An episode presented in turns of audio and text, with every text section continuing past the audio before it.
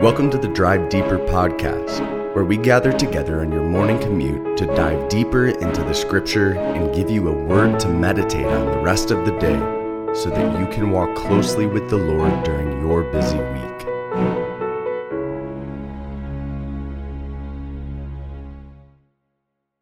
Today, we're going to look at a passage in Exodus chapter 29. We're going to be looking at verses 19 and 20, which come in the context of Aaron and his sons being consecrated as priests to serve in the tabernacle of God. Now, this passage on the surface might seem a little strange. They're having blood from a sacrificial animal put on their ear and on their hand and on their big toe. And I know as I've read this passage before, this hasn't been the one that has stood out to me, except for being maybe a little confusing.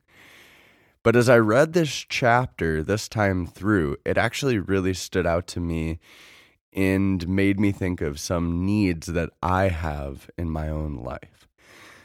So, Exodus 29, verses 19 and 20 say this you shall take the other ram, and Aaron and his sons shall lay their hands on the head of the ram, and you shall kill the ram and take part of its blood, and put it on the tip of the right ear of Aaron, and on the tip of the right ears of his sons, and on the thumbs of their right hands, and on the great toes of their right feet.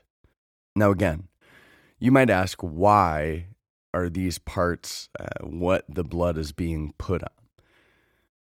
Well, in thinking about my own needs as a Christian in general and as a minister for the Lord, I thought about how my ears need to be cleansed because there's a lot of filth that comes in from this world and they need to be opened up to listen to the Lord. My hands need to be cleansed so that I can serve Him well and so that the improper things that I've done do not taint the work that I do. And finally, my feet need to be cleansed so that I would follow him properly. And so that once again, the filth from the improper places that I've gone would be cleansed and would not taint the work that I do. So these are the things that we're going to ask of the Lord today. First and foremost, Lord, Cleanse my ears so that I would hear you. What are the things in your life that are plugging up your ears so that you are not hearing the voice of the Lord, so that you're not listening to Him in the scripture, so that you're not learning from the situations that He has you in, so that you would mature and be strengthened in your faith and draw closer to Him? We need to have ears that are cleansed so that we can hear the Lord and so that we can walk in obedience. Additionally, Lord, cleanse my hands. I want to serve you. I want my life to be devoted to you. So the things that my hands are clinging on to. Help me release these things, the, the things that my hands are grasping after, reaching out to try and take possession of. Lord, let me relinquish these desires, set my hands apart, purify them, so that the work that I do is not in service of myself, but in service of you.